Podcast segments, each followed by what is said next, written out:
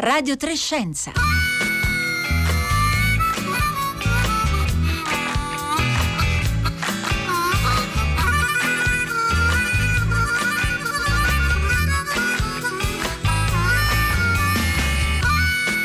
Secondi alle 11.31 minuti. Un buongiorno a tutti da Elisabetta Tora, ben ritrovati a Radio Trescenza. Oggi è venerdì 28 agosto. Io saluto anche tutte le ascoltatrici, gli ascoltatori che ci seguono in streaming o in podcast e scaricano le nostre puntate dal sito, dall'app raiplayradio.it. Eh, uragani sempre più intensi, ghiacciai che si restringono, entrambi eh, da un lato sintomi, dall'altro effetti del clima che cambia. Oggi quindi eh, inizieremo la nostra puntata parlando di, dell'uragano eh, Laura o Lora, come lo chiamano naturalmente negli Stati Uniti, che ieri è atterrato sulle coste della Louisiana generando eh, danni veramente immensi. Poi invece ci sposteremo come eh, già facciamo, abbiamo fatto eh, nei venerdì precedenti sulle tracce dei ghiacciai. Oggi ci occuperemo del ghiacciaio dei forni in Alta Valtellina. E allora, eh, se anche voi direttamente avete avuto esperienza di eh, vedere ghiacciai in particolare eh, camminando sulle nostre Alpi, ghiacciai che si sono ristretti nel corso di questi anni, se avete avuto modo di verificare con mano appunto gli effetti del cambiamento climatico su questi eh, ghiacciai alpini, potete raccontarcelo al 335 335 5634 296 mandando un sms oppure via whatsapp oppure contattandoci sui nostri profili Twitter e Facebook dove siamo presenti come Radio Trescenza con il 3 in cifra.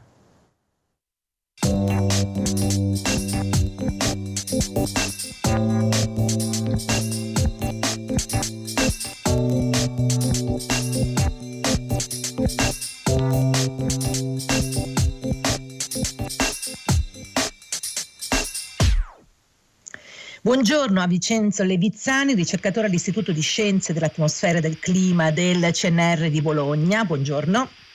Buongiorno a lei e a tutti i nostri ascoltatori.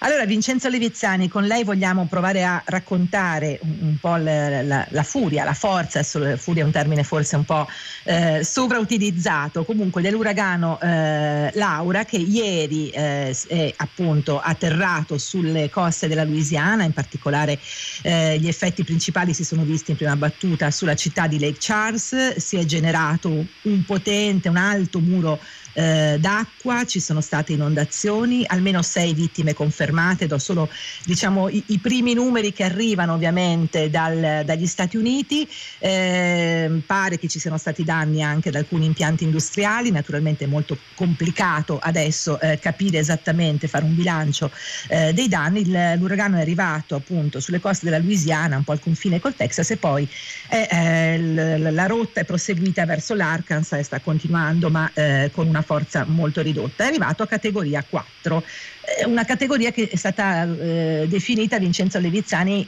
poche ore prima, diciamo ha acquisito molta forza proprio nel momento in cui stava arrivando verso la costa. Sì, la cosa è vera e mm, ci ricorda eh, un uragano che forse tutti hanno dimenticato, e cioè l'uragano Katrina del 2005, del, proprio in questi giorni, dell'agosto eh, del 2005. Se ci ricordiamo, eh, Katrina fece mh, mm, sostanzialmente molti più danni di quanti ne sta facendo eh, Laura e, mh, il motivo fu che eh, causò degli allagamenti estesissimi e fece addirittura 1800 morti. Sì. Dunque, il motivo per cui eh, questi uragani eh, si intensificano molto negli ultimi eh, tempi, prima della, diciamo, del, ehm, di colpire le coste, è che il Golfo del Messico eh, è estremamente eh, caldo, ma non è tutto lì eh, nel Golfo del Messico c'è un particolare tipo di corrente che si chiama corrente gyre, cioè sono delle correnti a vortice, quindi ehm, correnti vorticose che fanno sì che eh, gli uragani si intensifichino molto prima di arrivare sotto costa. Questo è un fenomeno di cui ne sappiamo ancora molto poco. Ecco, è, importante forse partire proprio da questo punto, Vincenzo Levizzani. Abbiamo letto proprio in questi giorni vari eh, commenti anche da parte di ricercatori americani, eh, James Cossin della NOAA per esempio, quindi della National Oceanic Atmospheric Administration americana che segue eh, molto gli, gli, uragani, che ha pubblicato recentemente un, uno studio sulla rivista eh, dei Proceeding of National, National scusate, Academy of Science, facendo, raccogliendo dati da fine anni 70 fino a anni molto recenti, ma tutti sottolineano la difficoltà di eh, capire bene il fenomeno appunto uragani e anche di andare a capire quali sono appunto le singole cause diciamo, che stanno portando questa intensificazione. È corretto? Sì, è correttissimo. E, mh, questa è la difficoltà nel andare ad analizzare eh, qualunque tipo di fenomeno estremo, non soltanto gli uragani anche i tornado, anche temporali estremi e altro. Il motivo è che eh, i nostri dati, inclusi quelli satellitari di lungo periodo, di 30, 40, 50 anni e anche più, eh, sono congegnati per darci delle risposte climatiche di lungo periodo e quindi sull'evento estremo singolo, eh, quindi che si esplica in un tempo abbastanza eh, limitato, ecco, non sono fatti per questo. Quindi sostanzialmente noi adesso stiamo proprio cercando, questa è una branca proprio della ricerca in questo momento, di eh, far parlare questi dati per far dire loro qualcosa di più sugli estremi. E questo è, un, è una scommessa, una scommessa molto rilevante. La seconda cosa, se vogliamo, eh, nel caso degli uragani è quello di capire meglio, molto meglio di quanto non facciamo ora, l'interazione dell'oceano con l'atmosfera. Ecco, questo è ancora un punto interrogativo estremamente grosso. Ecco. Ehm, ad ogni modo... È, è anche eh, affascinante, Vincenzo Levizzani, proprio il fatto di capire quanto ancora c'è eh, da studiare, quanto è complessa la descrizione di fenomeni di questo tipo. È, è una sfida da un punto di vista scientifico eh, molto interessante. Assolutamente sì, perché da un punto di vista estremamente triviale, come direbbero, trivial, come direbbero gli americani, uno eh, si aspetta che aumentando le temperature, quindi col mm, diciamo, global warming, ovviamente eh, la temperatura della superficie dell'oceano aumenta e di conseguenza evapora più ehm, eh, vapore acqueo e quindi viene immagazzinato maggiormente nell'atmosfera che è più calda e quindi mm, diciamo, è, un, ehm, è, un, serbatoio di vapore acqueo ancora più eh, efficiente. Questo qui diciamo, in linea di principio è vero, ma il problema nel singolo evento è che esistono anche tantissimi altri fenomeni concomitanti come quelli appunto dell'interazione aria-mare, ma non, ma non solo questi. Eh, per esempio, ehm, adesso eh, Laura è eh, degradata al, al rank di eh, tropical depression, quindi di depressione tropicale. Significa che i venti sono eh, inferiori a 60 km orari. Eh, ma eh, il problema però per coloro che stanno in Arkansas, in Tennessee e in Mississippi, in questo momento eh, possono essere sottoposti a tornado. Perché? Perché l'uragano porta intensissimi temporali eh, i quali ruotano a loro volta e provocano i tornado. Ecco, vediamo quindi come la situazione è estremamente complicata. Non basta dire la temperatura aumenta e abbiamo risolto. E questo è un punto eh, fondamentale da capire, anche per capire appunto quanto complesso è riuscire a, a eh, creare, diciamo, ad avere delle correlazioni eh, precise tra questi eventi. C'è il fatto che alcuni ricercatori sottolineano appunto eh, sulle pagine della NOAA, l'amministration, appunto come dicevo prima, la National Oceanic Atmospheric Administration, sottolineano anche il fatto che gli uragani sono pochi in un certo senso, quindi anche la base dati non è così ampia e questo è un altro dei problemi, Vincenzo Levizzani. Sì, sicuramente. Eh, gli uragani non sono moltissimi, però diciamo, la base dati che noi abbiamo è comunque abbastanza ampia, ma il problema è che ogni uragano fa storia a sé nel senso che un uragano che colpisce la costa orientale degli Stati Uniti, eh, quindi infilandosi su, su, per la Florida e andando verso gli stati eh, della costa est, è un tipo di uragano, ma un uragano che colpisce il Golfo del Messico e quindi viene intensificato eh, localmente dalle correnti oceaniche eh, all'interno del Golfo del Messico è un altro, un'altra storia. Ecco, infatti Katrina e Laura eh, appunto sono qui a dimostrarlo. Ci sono delle domande per lei, Vincenzo Levizzani, al 335 5634 296. Sabina ci chiede, ma esistono delle tecniche che ci potrebbero aiutare a smorzare questa intensificazione degli uragani o siamo destinati a subirne gli effetti? E poi un ascoltatore o ascoltatrice che non si firma ci chiede, ma gli uragani colpiscono anche l'entroterra e se sì, quanto in profondità possono arrivare? Vincenzo Levizzani.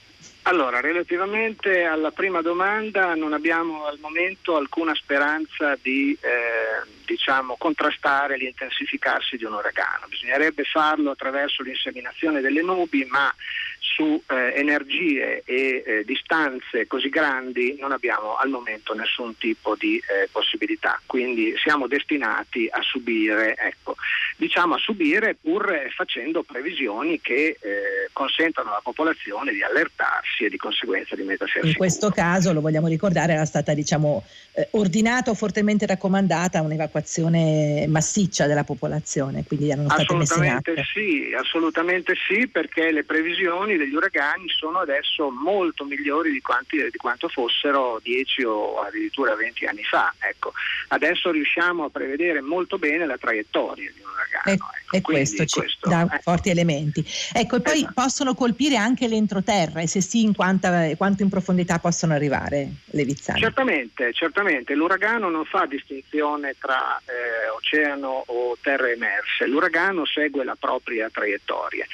Eh, quindi quanto in profondità dipende dalla forza dell'uragano. Se è un uragano eh, appunto di categoria 4 come l'Ora o 5 come fu Katrina a suo tempo, può eh, diciamo tranquillamente andare per migliaia di chilometri. Infatti segue eh, nel caso degli Stati Uniti eh, appunto l'Arkansas che è, un, è, uno stato molto molto interno ma può arrivare fino a New York può arrivare insomma ehm, questo sì però c'è da dire che mentre eh, l'uragano eh, si sposta sulla terra emersa, la frizione, quindi l'attrito essenzialmente esercitato dalla superficie terrestre sull'uragano stesso, ne ehm, determina poi anche eh, la, eh, diciamo, l'indebolimento e di conseguenza eh, anche eh, la, poi la, la dissipazione, ecco, per fortuna. Ecco, tuttavia, prima di far ciò, eh, I danni che causa, eh, soprattutto nell'entroterra, ovviamente sono eh, intensi allagamenti, come sono ancora previsti se uno va sul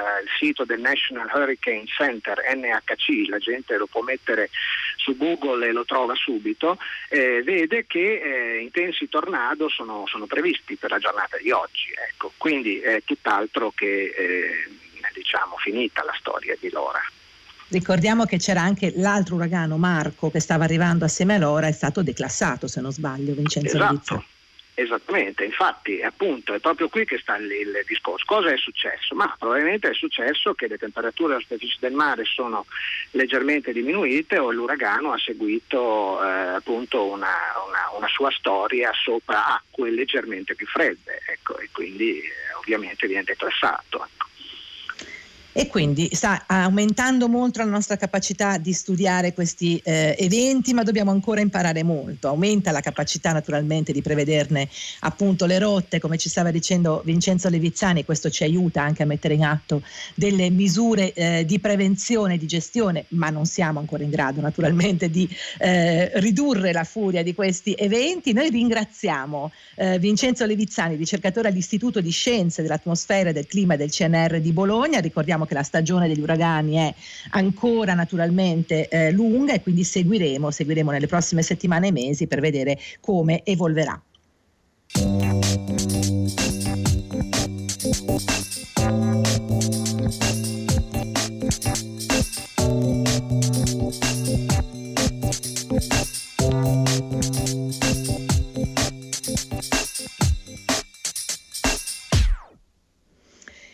Dunque, come nei venerdì eh, precedenti, torniamo sulle tracce dei ghiacciai, il progetto ideato e coordinato dal fotografo alpinista Fabiano Ventura, un progetto che racconta eh, proprio una spedizione eh, a eh, monitorare lo stato di salute dei ghiacciai. Negli anni scorsi erano ghiacciai in altri eh, continenti, quest'anno invece sono i ghiacciai alpini e eh, Fabiano Ventura in, nella puntata di oggi, nel di, di, Sulle tracce dei ghiacciai che adesso ascolteremo eh, ci racconta eh, di essere riuscito a trovare lo stesso punto raggiunto un secolo fa dall'alpinista e fotografo Vittorio Sella per riprendere il ghiacciaio dei Forni localizzato nel gruppo Ortles Cevedale in Alta Valtellina all'interno del settore lombardo del Parco Nazionale dello Stelvio.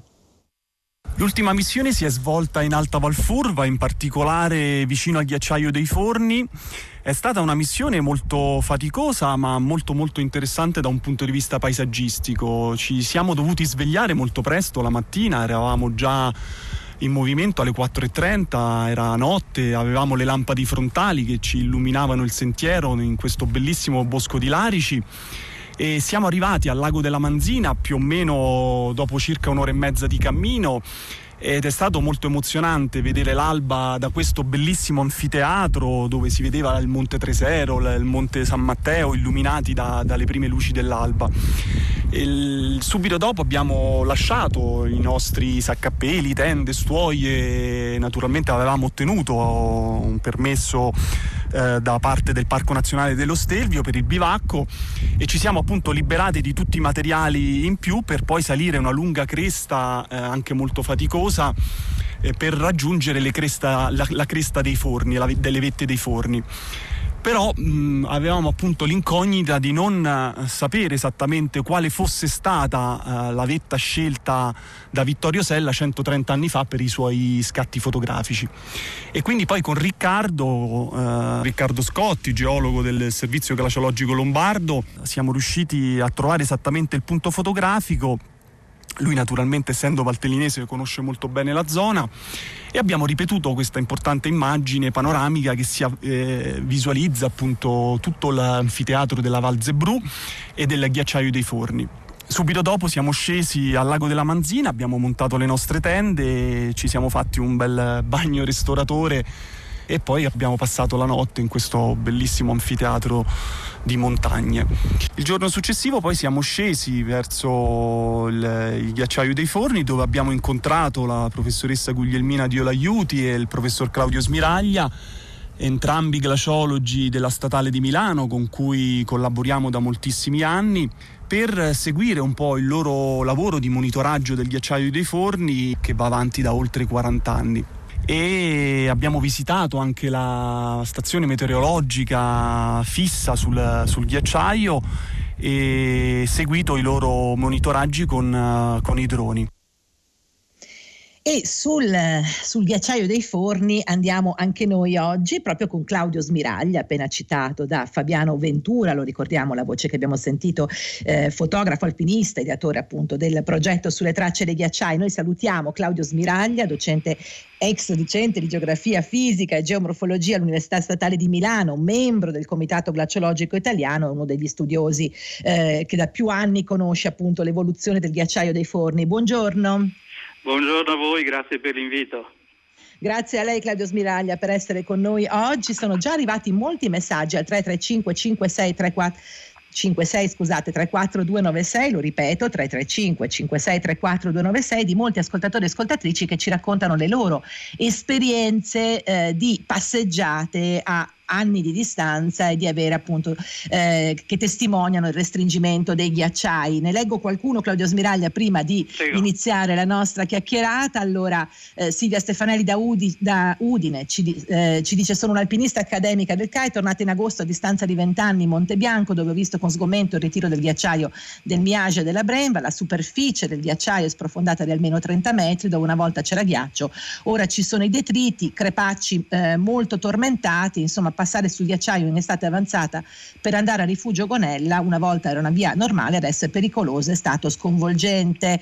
Giovanni ci dice sono stato sul Gran Paradiso con mio padre nel 2013, lui non ci andava da molti anni, il ghiacciaio si era talmente ritirato che non è riuscito a trovare il sentiero a cui si era abituato. Sono veramente tanti questi messaggi e li pubblicheremo sul, sono pubblicati sul sito di eh, Radio 3, l'ultimo che leggo è eh, Pippo che dice ricordo nel 1947 il ghiacciaio ghiacciaio del Ventina in Alta Valmarenco, arrivava a pochi minuti dal rifugio Porro, quando ci sono tornato per l'ultima volta nei primi anni 60 ci voleva almeno un'ora, non so adesso dove arrivi, se ci siano ancora i pendichi o risalito, sul sentiero che risale la valle del ghiacciaio del Morterash sono posti cartelli che indicano la posizione del fronte del ghiacciaio nel corso degli anni. Claudio Smiraglia, i racconti naturalmente sono tanti, ce ne sono veramente molti che ci stanno giungendo, noi torniamo ai forni con lei però e eh, lei conosce il ghiacciaio dei forni da molti anni appunto, uno dei ghiacciai più studiati se non sbaglio.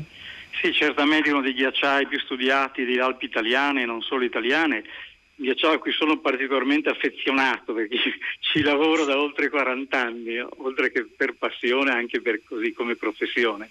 Quindi sentire queste, queste, frasi degli ascoltatori è una cosa che lascia un pochino sgomenti ma che conferma la reazione delle persone perché uno degli impatti maggiori di questa fase di regresso dei ghiacciai e anche di quello dei forni è proprio la di- maggiore difficoltà nel muoversi in alta montagna, difficoltà e anche pericolosità. Quindi questi messaggi ci, inti- ci inti- incentivano ancora di più a proseguire nei nostri studi. Ecco, intanto partiamo da una, forse una curiosità, perché si chiama ghiacciaio dei forni? C'è una ragione per questo nome, eh, Claudio Smiraglia? Sì, certamente. Teniamo conto che i toponimi in, in alta montagna spesso sono, partono dal basso, partono dalle abitudini delle persone, dai lavori che si fanno e solo in pochi casi vengono dati eh, successivamente da alpinisti, ricercatori, eccetera, eccetera. Ghiacciaio dei forni abbiamo due teorie, poi bisognerà valutare qual è la più possibilmente esatta. Ghiacciaio dei forni diceva Stoppani nel suo meraviglioso libro eh, dedicato al bel paese che è la nostra Italia, un libro che io continuo a insistere che tutti gli studenti e non solo dovrebbero rileggere, che eh, si chiama così perché alla fronte, la parte più bassa del ghiacciaio, presenta una grossa caverna semicircolare da cui esce il torrente e può ricordare vari- vagamente un forno o dei forni. Oppure forse l'ipotesi più veritiera è che il nome forni derivi da tutta una serie di piccoli forni per la cottura dei minerali di ferro, poveri minerali di ferro che fino a qualche centinaio di anni fa venivano eh, come dire, eh, cercati e raccolti qui in Alta Valtellina. E quindi diverse spiegazioni, esatto, solo la esatto. storia, chissà ci potrà esatto. dire quale, qual è quella giusta, esatto. forse sono tutte eh, giuste. Claudio esatto. Smiraglia, uno dei punti, intanto le chiediamo come sta il ghiacciaio dei forni, ci pare di capire che appunto si sia molto ritirato, sia forse uno di quelli che sta soffrendo di più la situazione appunto di restringimento, è così? Sì, potremmo usare questo termine di restringimento, situazione più o meno drammatica, eh, la cosa che, che, si diceva proprio nei giorni scorsi insieme ai colleghi dell'Università di Milano e a quelli del progetto sulle tracce dei ghiacciai di Fabiano Ventura è che il ghiacciaio di Forni può essere proprio un, il simbolo di questa situazione dei ghiacciai italiani perché fino a un decennio fa o meno era uno dei più grandi, oggi, eh, come ho ripetuto anche in questi giorni, non esiste praticamente più. O meglio, come unità strutturale dinamica eh, non esiste più, nel 2015 si è frantumato, frammentato in tre porzioni. Una porzione centrale, con la, la sua lingua centrale, e due bacini laterali che non sono più collegati. E questo comporterà ancora di più un'accelerazione del regresso, perché la neve che si accumula nei due bacini laterali, quel poco che si accumula, non arriverà più ad alimentare la lingua centrale quindi è un destino probabilmente segnato. Ecco, un destino segnato, Claudio Smiraglia, eh, che è stato monitorato molto bene, anche uno dei ghiacciai che ha, eh, se vogliamo, la più lunga storia forse di monitoraggio, un, una stazione meteo di antica data, ci può raccontare anche certo, certo. questo aspetto? Il ghiacciaio dei Forni è sempre stato visitato, studiato, anche perché era veramente uno spettacolo della natura quando arrivava eh, molto più in basso l'attuale rifugio dei Forni dove oggi si parcheggiano le automobili. Già a fine Ottocento gli studiosi austriaci cominciavano a misurare le variazioni della fronte, poi soprattutto negli anni venti il professor Radito Desio, che è stato un po' il maestro di tutti noi, oltre che eh, dire, leader della spedizione al K2 del 54, ha lasciato una serie di segnali. Da allora il nostro ghiacciaio è stato continuamente misurato ogni anno, in questa sua fase di quasi ininterrotto regresso fino alla frammentazione E oltre a questo, soprattutto il mio gruppo di ricerca, ex mio perché ormai sono in pensione, eh, ha continuato a fare una serie di, di, di lavori importanti con la collaborazione di molti altri enti, lo voglio sottolineare perché in questi lavori certamente lavorare insieme con enti diversi che hanno capac- capacità diverse, esperienze diverse è importante. Ricordo solo il Club Alpino Italiano, ricordo solo il Vivo Meteo di Bormio, eh, il Parco Nazionale dello Stelvio.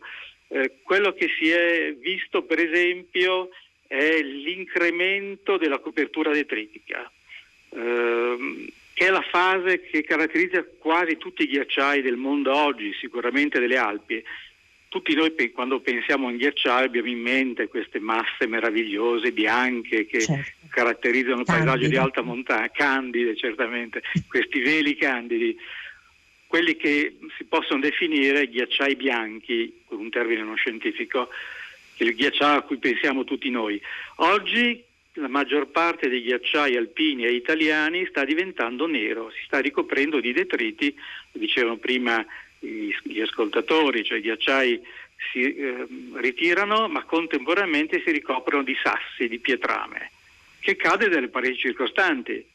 Quindi abbiamo da una parte un incremento dei problemi legati anche alla pericolosità, perché crollano molte frane, cioè cadono molte frane. Dall'altra parte questa situazione di incremento di detrito protegge un pochino il ghiaccio sottostante dalla fusione o dallo scioglimento, come spesso si dice. E quindi in fondo è come se il ghiacciaio dicesse sto soffrendo, ho caldo, devo trovare un metodo per proteggermi, per sopravvivere un po' e si copre con questa copertura di grossi sassi, esatto. Infatti quando noi tocchiamo un sasso su un ghiacciaio, nelle ore più calde della giornata, soprattutto se è del detrito scuro, nero, vediamo che scotta. Abbiamo misurato anche 50-60 gradi, però il sasso conduce male il calore e sotto quindi è freddo e il uh, ghiacciaio respira un po' di più. Quindi un quanto, meccanismo sì, di, protettu- di esatto, protezione. di autoprotezione, di adattamento e di mitigazione di questi problemi.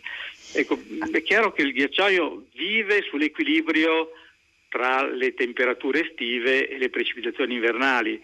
Ecco, fino al 2005, eh, quando si doveva studiare questa relazione, si dovevano usare i dati meteorologici, meteoclimatici e le stazioni a quota più bassa in, nei vari centri montani, oppure anche a quota alta, ma fuori dal ghiacciaio. Nel 2005 invece la nostra università ha collocato la prima stazione meteorologica su ghiacciaio a circa 2800 metri che pur con difficoltà si riesce ancora a fare funzionare. E questo ha modificato un pochino le modalità di studio proprio di questa relazione fra ghiacciaio e clima. Ecco, in un'unica, un'ultima battuta, Claudio Smiraglia, siamo proprio in chiusura. La raccolta di questi dati però ci aiuterà anche a capire bene proprio questa complessità di questo ambiente, che forse conosciamo ancora relativamente poco. Sì, certamente, certamente. Sono, è uno strumento, adesso abbiamo due stazioni meteorologiche che fanno parte dell'Organizzazione Mondiale di Meteorologia e ci dicono veramente cosa sta succedendo a quelle quote. Prima lo sapevamo solo attraverso valutazioni indirette e questo sarà fondamentale per accrescere un pochino la nostra conoscenza del fenomeno. Allora noi ringraziamo, esatto. ringraziamo Claudio Prego. Smiraglia, già docente di geografia fisica e geomorfologia all'Università Statale di eh, Milano, l'abbiamo detto, è membro del Comitato Glaciologico Italiano, l'abbiamo sentito anche nominare da Fabiano Ventura nella clip odierna sulle tracce dei ghiacciai, appunto un progetto che va a verificare attraverso la fotografia come cambia lo stato dei ghiacciai. La prossima settimana invece Radio Trescenza andrà almeno in parte a Trieste, dove si ha apre ESOF, il Festival Europeo della Scienza, dal 2 al 6 settembre con tutta una serie di eventi in presenza ma anche molti eventi online e ne daremo eh, conto senz'altro all'interno appunto dei nostri spazi. Noi siamo giunti alla fine di questa puntata di Radio di Scienza, assieme a me vi salutano Rossella Panarese, Marco Motta, Paolo Conte, Fiore Liborio e Diego Marras. Ora il microfono passa al concerto del mattino da Elisabetta Tola, una buona giornata a tutti.